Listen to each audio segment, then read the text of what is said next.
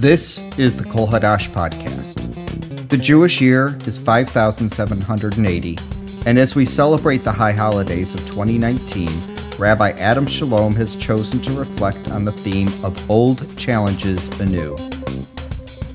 The next several episodes of the podcast will feature excerpts from our high holidays, of scripture or literature with a reflection, or the rabbi's sermon. This is part four a sermon on political civil war. I chose to speak at Rosh Hashanah on the topic of political civil war several months ago. Did I have any idea what was coming? Have you seen the headlines this morning? No. But here we are, so here we go. 2,000 years ago, the Second Jerusalem Temple was destroyed. What did it mean? How would Judaism and Jews survive the catastrophe? Why did it happen? Many explanations were offered. The Romans knew it had happened because the Roman army was irresistible. Images of Roman soldiers crushing the Jewish revolt and carrying off the temple menorah still appear to this day on the Arch of Titus in Rome. The Romans believed that the Roman Empire would stand forever, and for centuries it stood until it fell, undermined from within by decadence and factions. Another explanation the small band of Jesus followers were convinced the temple's destruction demonstrated the mistake of rejecting him. These early Christians knew that despite Roman persecution, Christianity would eventually reign supreme. And it did, until it did no longer undermined by schism and corruption and reformation and enlightenment. Why did the rabbis think the Second Temple had been destroyed? Some followed biblical prophets from the First Temple's destruction and blamed a lack of Jewish piety, the infection of foreign cultures and cults and ideas. Our story about banning Greek wisdom, that text was written after the Second Temple's destruction the trembling caused by the pig's hoof in the days of the Maccabees, foreshadowing the temple's fall centuries later. Other rabbis saw the destruction as the dawn of the end of days, a battle between the sons of light and the sons of darkness. The main reason given by the rabbis centuries later was sinat chinam, baseless hatred. The sin of baseless hatred, Jewish mutual intolerance, was just as bad as the sins that had caused the first temple's destruction. Baseless hatred is equivalent to three sins idol worship, forbidden sexual relations, and the shedding of blood. The historian Josephus, who saw the Second Temple's destruction firsthand, might have agreed with the rabbis. He describes Jewish zealots as fanatics willing to kill anyone, even fellow Jews, before they withdrew to Masada for the final fatal siege. Why did the Second Temple burn? The Judean rebellion against Rome was doomed by military realities, but it was also doomed by schism and corruption and factions, the same political diseases that overthrew the First Roman Empire and then Christian hegemony, the same diseases we grapple with today. Philosopher Mitchell Silver has called the Jewish people the veterans of history. We have experienced much. We have made many mistakes, and we offer many lessons for what to do and what not to do. Jewish history is a record of our journey through the human experience, and therefore it is relevant not only to Jews, but to anyone who wants to learn from the human experience. The fact that we Jews kept talking and writing and writing and commenting and would not shut up about our experience just means we provide a lot more material to consider. And so we are going to talk about political civil war today in Israel and in America, not just in Jewish history a long time ago and far, far away. Some people complain when sports figures or sports talk radio go beyond sports to comment on issues of the day they are told, shut up and dribble. Stay in your lane. Do what you are supposed to be doing. If I only wanted to connect to Jewish history or humanist philosophy at an academic level, I could have stayed in the university. A rabbi has a different job. Our job is to make our philosophy, our culture, our identity relevant and meaningful to our real lives. If we avoid talking about the hard stuff, be it Israel or society or anything else, the divisions fester under the surface. If you walk out of these doors and forget what was said today and sung today, if what is said and sung here does not shift something or strengthen something inside you to help you face life, then we have both missed an opportunity. History can be thought of as a spiral staircase. We come around again to certain moments, more advanced, but able to look down and see the other times we have been here before. There are times our societies are unified by a common threat. There are times they are torn apart by rival interests and ideologies. American nationalism during the Great Depression and the Second World War drew the country together to be the arsenal of democracy because we were all in it together. Nationalism today is driving the country apart as we argue over the true meaning of the American experiment. Is it America first or a lamp lifted beside the golden door? The task of founding and building a Jewish state in the land of Israel unified Israelis from many nations and Jews around the world with stirring slogans like, We are one. Today, issues around Israel divide families and communities, putting organizations at each other's throats and poisoning conversations. Every two years in the Chicago Jewish community, there is an umbrella Jewish cultural festival that draws everyone from the most secular to the most orthodox. In many years, Kol Hadash has staffed a booth at this festival to do outreach to the general Jewish public. As you can imagine, we sometimes get people very angry at what we are doing, coming to give us a hard time.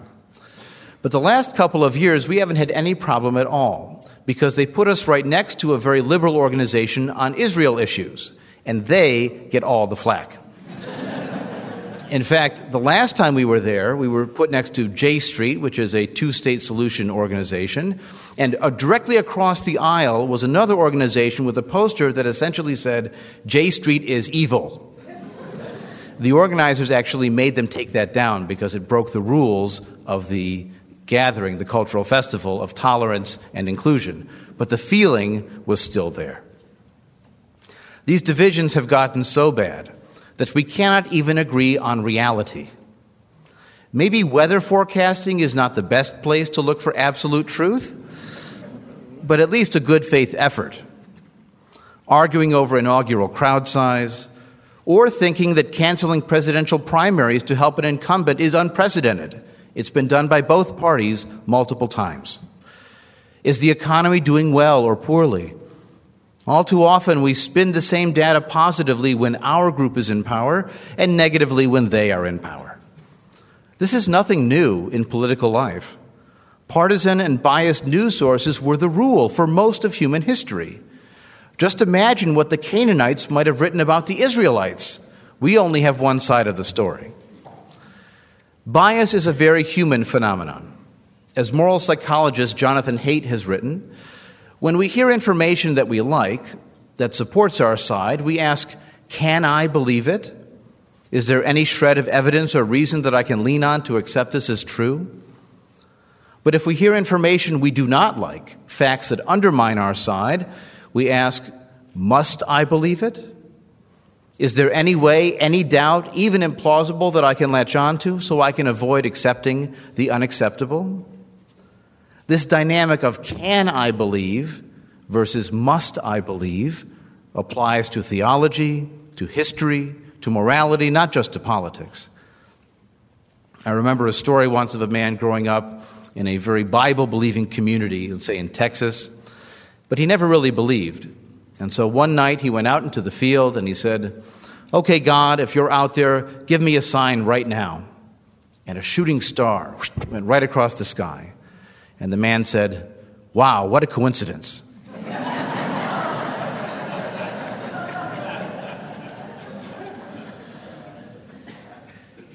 if we want to be the kind of people we aspire to be, who respond to facts and use reason and are fair, then we have to interrogate ourselves. Am I rejecting this because I do not like the conclusion? Am I believing and Facebook sharing this because I want it to be true? Many love Senator Patrick, uh, Daniel Patrick Moynihan's famous line You are entitled to your opinion, but you are not entitled to your own facts. The more we learn about the human mind, the fuzzier the line between opinion and fact becomes, and thus all the more important to do our best to distinguish the two and escape our knowledge bubbles. Today we have gone beyond the realm of mere academic dispute. We are in the more dangerous realm of demonization. It is very tempting to see the world in black and white, good and evil, the sons of light and the sons of darkness, all or nothing, and to dump everything bad over the line. We are surprised to find someone who opposes both abortion and the death penalty, like the Catholic Church, or a person who supports both abortion rights and gun rights. We are surprised because binary thinking means the other side is always wrong and everything wrong is on the other side. But they are not just wrong, they are actually evil. The right is cruel and heartless and eager to cause suffering, or the left is simplistic and naive and disloyal. Before the Israeli election two weeks ago, this text appeared on Benjamin Netanyahu's Facebook page. On Tuesday, you can determine the future of our nation. Prime Minister Netanyahu brings a right wing policy of a Jewish state, security, and a strong Israel. We cannot have a dangerous left wing government with Lapid, Odeh, Gantz, and Lieberman in a week's time. A secular left wing weak government that relies on Arabs who want to destroy us all women, children, and men and will enable a nuclear Iran that will eliminate us. We cannot allow this to happen. Make sure that you vote Likud. These dangerous Arabs are not Arabs in Lebanon or Syria, they are Israeli citizens. The message here is not that the other parties are simply wrong, the other parties are dangerous. They are siding with the enemy. They are the enemy. You can absolutely find similar messaging in American politics. Remember palling around with terrorists? This is not just politics, this is political civil war. And it is very personal. A study this year asked if you would be unhappy if your child married someone of another race or ethnicity. Only 16% of Americans were opposed to interfaith marriage for their child, and only 13% opposed to another race or ethnicity. Maybe they were just happy their kid got married at all. But this is real progress on intermarriage toward one America. But what about a political intermarriage? If your child married a supporter of the other side? For Republicans, 35% and 45% of Democrats would be unhappy with an in law of different politics. This is a huge difference from 1960. Back then, 90% of Americans disapproved of interracial marriage, and only 4% disapproved of political intermarriage. It's almost as if we have to have someone we disapprove of our children marrying. if politics has become as tribal as ethnicity and religion used to be, political positions will be held with religious fervor, and opponents will be quite literally demonized, exchanging epithets like papists and Christ killers for fascists and baby killers. When politics becomes civil war, then all becomes fair. Voter suppression, deplatforming, gerrymandering, violating unwritten norms and practices. Each side blames the other for sinking to a new low, and down we go. Jewish tradition had a concept called Yeridat HaDorot, the decline of generations. The earliest sages and rabbis were the holiest, the closest to Mount Sinai and the Torah's revelation, and so they were the most authoritative. As time went on, later generations could interpret those earlier teachers, but rarely challenge them directly. We see the end result of this process today in the ultra Orthodox world, with its high walls and narrow windows and locked doors, and in its self segregation from, its disdain for any other flavor of Judaism, which in their minds has degraded even further. Of course, liberal Jews in America and secular Jews in Israel can also disdain the ultra Orthodox as backward and insular and making us look bad. Let's be honest. They would not be happy to marry us as we are, and we might not be happy about marrying them. The challenge of sinat chinam, of baseless hatred, is that we always assume it is the other side that has baseless hatred. We have very good reasons for how we feel about them. I am not minimizing the stakes. I am not trying to say this is all just backwards tribalism and why can't we all get along? Tribalism is part of our psychological makeup. It's something we have to manage, and that can sometimes get the better of us. We do live in dangerous times. Elections are truly a matter of life and death to people, people more vulnerable than many of us. We are short on compassion. We are short on thinking through long term consequences to major social changes. We are short on the feelings of collective purpose and mission that might bind us together across our differences. It's not as if anti Semites care much about Jewish mutual dislike. Orthodox Jews have been physically assaulted by people of color in New York City because of their visible difference, and liberal Jews have been shot and killed in a Pittsburgh synagogue by white supremacists because of their support of immigrants. That 1960 American willingness to politically intermarry was the fellowship that came from the challenges of the Great Depression, World War II, and the Cold War. In the mid 1970s, during the Watergate era, three quarters of Congress had served in the U.S. armed forces. Today it is 18%. There are many ways to serve your country, including criticizing it when it goes astray. But one factor in our hostility across party lines is a lack of common experience and common purpose. The same chasm and suspicion has grown in Israel between those who do mandatory national service and those who claim religious exemption for Talmud study. What can we do? I have three suggestions today. The first, a plague on both your houses. You may recognize the line from Romeo and Juliet. If you see something that divides us more simply for the sake of division or partisan point taking, no matter who said it or did it, say something. It will be easy when your opponent crosses the line. It will be harder to call out your allies or accept self criticism. The Jewish New Year is a time for self examination, self correction, and we are more effective at suggesting correction to others if we have first examined ourselves. This is deeper than fact checking more significant than tone policing. Sometimes we need to speak angrily, to type in all caps, to share the depth of our emotion. If we strive to live by our values, however, then that means honesty and avoiding hypocrisy. Sometimes we can fairly wish a plague on the other house, but that means also being willing to face our failings too. The second strategy is an old Jewish idea called Elu ve'elu, 2,000 years ago, there was a near rabbinic schism. Two major teachers created two major schools the House of Hillel, Beit Hillel, and the House of Shammai, Beit Shammai. They could not even agree on how to light Hanukkah candles. Beit Hillel said light one and add one each night. Beit Shammai said light eight and then one less each night.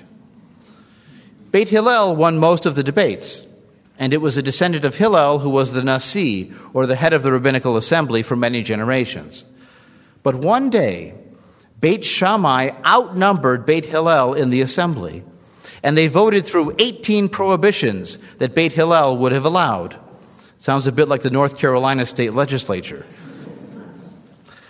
This rabbinic court session was very contentious. A later report in the Talmud claims the argument was so intense they placed a sword in the study hall, saying, Those who enter may enter, but one who wants to leave may not leave. That day, Hillel the Nasi was bowed and sitting low before Shammai like just another student, a day as difficult for Israel as when the golden calf was made. In the Torah, the golden calf results in 3,000 deaths. But this dispute between Hillel and Shammai did not. What was the difference? Stories about Hillel and Shammai were collected in the aftermath of the Maccabean Civil War and the destruction of the Jerusalem temple. And they were told in a conceptual framework that accepted there were many ways to understand the world. In another Talmudic story, for three years there was a dispute between Beit Shammai and Beit Hillel, one asserting the law is in agreement with our views, and the other asserting the law is in agreement with our views. And then a voice from heaven announced, Elu va Elu, both are the words of the living God. But the law is in agreement with the rulings of Beit Hillel. If both are the words of the living God, why was Hillel entitled to have the law fixed in agreement with their rulings? Because they were kindly and modest. They studied their own rulings and those of Beit Shammai, so much as to mention the actions of Beit Shammai before theirs. This is why I read FoxNews.com and HuffingtonPost.com. To escape the knowledge bubble requires some knowledge humility. Humanists believe that truth changes in response to evidence, and that our knowledge of the world is at once extensive and limited. We know a lot, but we do not know everything. So we can learn from everyone and follow Beit Hillel's example. The third strategy sometimes in a civil war, you cannot only stand on the side of civility. Sometimes you have to pick a side. The Union was right to fight to abolish slavery. The Confederacy was wrong to defend it. If we value democracy, then we have to fight those who would undermine it to impose their authority, be it religious or political, in Israel or America. I have no tolerance for intolerance. And American democracy, by spirit and by letter, must be greater than any one person or party. Those who undermine it must be fought not for partisan advantage, but for truth, justice, and the American way. We can always examine ourselves, do our best, play by the rules. But if we have to fight back to preserve the concept of rules themselves, then fight we will. However, do not give up too easily on bridging the divide. We have to try to speak so they may listen. Remember, teaching without learning is just talking. Offer a positive response before a criticism. Show that you care about an issue important to them before asking their help on your cause. Find a common experience you can share. If Ted Cruz and Alexandria Ocasio Cortez can agree on lobbying reform, at least over Twitter, then anything is possible. Sometimes, yes, we need to fight fire with fire. Some perspectives, some actions are beyond the pale, unacceptable to be condemned absolutely and utterly and always by our side and by any side worth respect. And do not think that this only applies to geopolitical disputes. The Jewish New Year is a time of relationship repair. We apologize for wrongs we have done. We forgive those who apologize for wronging us. In our relationships, we should strive to be honest and consistent, strive to evaluate our own behavior as well as the others we should understand that disagreements can be between right and right, that we are not always right and the other always wrong. And yes, sometimes it is not fixable, but not without trying to speak so they will listen, trying to find a solution with dignity for both sides. The destruction of the Jerusalem temple was a Jewish disaster, but like a forest fire, it planted the seeds of new growth. Sometime after the destruction, Rabbi Yochanan ben Zakkai and Rabbi Joshua were walking past the destroyed sanctuary, perhaps in the New Year season. Rabbi Joshua lamented, How shall we atone for the sins of Israel? The house where atonement was made for Israel's sins now lies in ruins. Rabbi Yochanan had himself escaped the siege of Jerusalem and Jewish zealots who sought to kill him by sneaking out hidden in a coffin. He knew about sinat chinam, baseless hatred. Yochanan comforted Joshua, saying, We have another equally important source of atonement the practice of gemilut chasadim, acts of loving kindness. As it is written, I desire loving kindness and not sacrifice. And so began the rabbinic project of changing sacrifice to prayer and good deeds, channeling argument into debate and discussion harmonizing opposing opinions on one Talmud page. We are the heirs of this experiment in holy disagreement. I hope we have learned its lessons well. Shana Tova, a happy and healthy new year to us all. The Kol Hadash podcast is a production of Repatriation Studios. This podcast was edited and produced by me, Ken Burke. Thanks for listening.